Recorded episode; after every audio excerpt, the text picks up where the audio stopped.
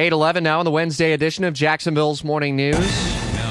Now latest on You Decide 2016. In our Road to the White House coverage, Road to the White House is this Saturday with Neil Boortz and Jamie Dupree and the Herman Cain at UNF. We look forward to seeing everyone out this Saturday. Just a handful of those VIP tickets remain for the meet and greet backstage before the show at UNF, and then a couple of hours of ground that we'll cover in the race for the White House. And Herman is live here as we continue this special broadcast this 8 a.m. hour. Herman, before you get started at Yes. 9, some of the key takeaways that, that you think a lot of ground was covered last night in the debate, huh? A lot of ground was covered. The good news is my key takeaway is number one, they talked about substantive issues like what are they going to do about the tax code, which is how we start to boost this economy. Number two, they talked about the need to be strong militarily. And I think that the comments made with respect to that were absolutely great.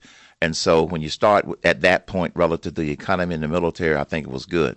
The other winner that I think was the American people. The American people actually could learn something and distinguish the ideas amongst the candidates from last night's debate. We didn't learn anything on the previous debate.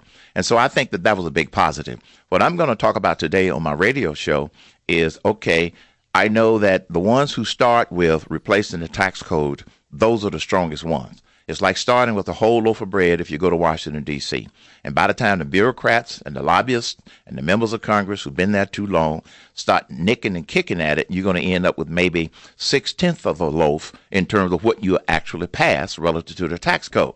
But if you go there and you're going to start out with a half a loaf, which says you want to reform the tax code, you might end up with a tenth of a loaf because that's what's happened. So that's why I'm more impressed with the people who talk about replacing the tax code in one form or the other. I don't really care which form as long as they start with replacing the tax code. So I think that that was a very key point, and they stayed on substantive topics. I love that. Yeah, we really heard a lot of that. And Ted Cruz was the one who was really beating uh, hard uh, reforming the tax code, comparing it to the Bible here. There are more words in the IRS code than there are in the Bible. And, and not a one of them is as good. Every one of them reflects a carve out or a subsidy, and it's all about empowering the Washington cartel. Herman Cruz has had a couple of really good, Yes. solid debate performances, it would Yes. appear. Well, he has. And this isn't the first time he talked about replacing the tax code. And that was a good line relative to the Bible. I think it was sort of scripted, which is why it didn't come across as genuine as it could have come across. Here's what I think Cruz's challenge is. Sometimes he crosses the line between natural passion and forced passion. Mm. And that's what's coming through to people. And I believe that at times, if he crosses that line where it is too predictable, too scripted, and too forced, that's not connecting with people. People want to see your natural passion. They want to need, see your natural reaction, and they want to feel like that you're a human being with natural emotions, just like they are. This is why I think Donald Trump has done so well. People may not like Donald Trump's style or his tactics, but they like the fact that he is who he is. Ben Carson is who he is. This is why he has continued to slowly climb up in the polls. Why?